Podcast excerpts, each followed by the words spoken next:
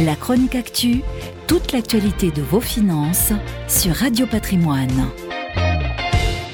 Il existe un vieil adage boursier familier à la plupart des investisseurs, sell in May and go away, ou en français, vendez en mai et allez-vous-en.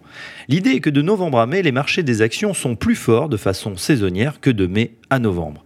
D'ailleurs, la suite de l'adage Come back on St. Leger's Day, ou jour du derby, fait référence à la tradition des aristocrates, des marchands et des banquiers de Londres qui quittaient la City durant les mois chauds d'été et revenaient pour la célèbre course de cheval qui se tenait mi-septembre.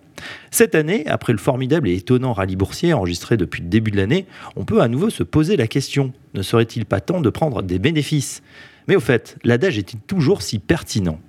En se référant aux tendances observées sur le long terme, il ressort en effet que les meilleurs mois boursiers s'échelonnent traditionnellement d'octobre à avril. On serait donc vers la fin de cette période faste. D'ailleurs, plusieurs paramètres pourraient secouer la bourse et provoquer un regain de volatilité. À court terme, les risques sont nombreux. Tout d'abord, au niveau microéconomique, au niveau des entreprises, on entre dans une période de publication des résultats trimestriels. Des déceptions pourraient survenir et affecter certaines valeurs.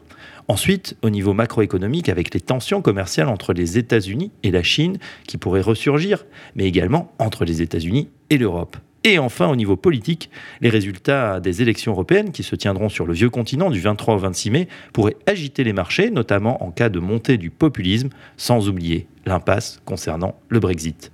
Dans cet environnement, les opérateurs de plus en plus sur la défensive s'attendent à un retour à une bourse chahutée. Ce n'est donc pas à cause de l'adage, mais bien par prudence qu'on pourrait assister au retrait progressif de certains opérateurs.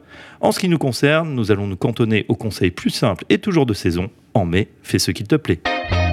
La chronique actu, toute l'actualité de vos finances sur Radio Patrimoine.